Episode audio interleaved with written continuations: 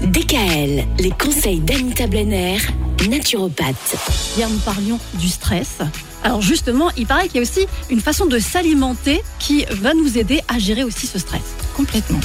Le stress, il faut savoir que c'est un grand consommateur de magnésium, qui est un minéral qui participe à la transmission neuromusculaire de l'influx nerveux.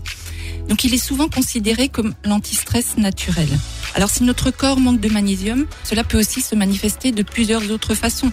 On a des sensations de picotement et d'engourdissement, de la fatigue, des insomnies, des faibles performances physiques et cognitives, et puis les maux de tête et migraines, euh, et puis surtout quand il y a le signe très évocateur d'une carence, c'est ce fameux tressaillement au niveau de la paupière. Ah oui, oui quand elle, elle, tremble comme ça, oui, oui, oui. On l'a tous déjà plus ou moins ressenti. Ouais. Donc là, c'est un signe que votre organisme vous manque de magnésium. Manque de magnésium, tout à fait. -hmm. Alors, il faut quand même savoir que plus de trois quarts des Français sont carencés en magnésium.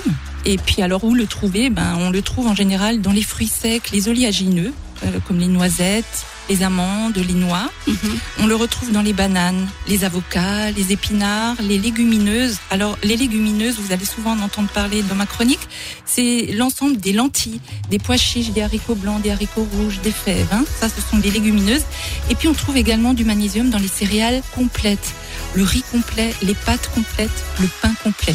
D'accord. Il, il, y a également du magnésium, ça c'est pour se faire plaisir, hein, euh, voilà, dans le chocolat noir. C'est important de se faire plaisir. plein de magnésium tous les jours, moi. Alors surtout, par contre, évitez les eaux minérales euh, riches en minéraux, car les minéraux contenus dans l'eau ne sont pas assimilés par l'organisme. Ah. Et puis, pourquoi ne pas penser à la supplémentation par le biais de compléments alimentaires à raison de deux fois par an, de préférence en automne et au printemps? Je recommande une cure de 21 à 30 jours, deux fois par an, histoire de refaire les, les, réserves. Cependant, attention aux formes de magnésium contenues dans les compléments alimentaires.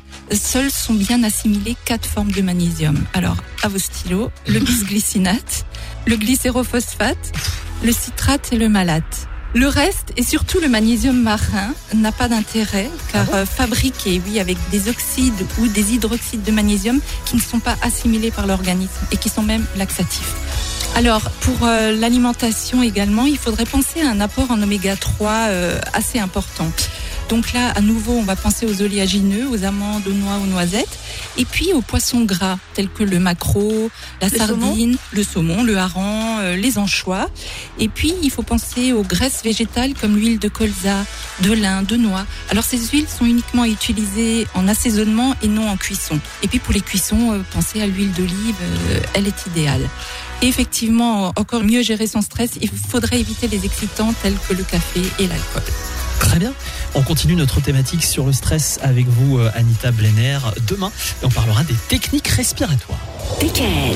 Retrouvez l'ensemble des conseils de DKL sur notre site internet et l'ensemble des plateformes de podcast.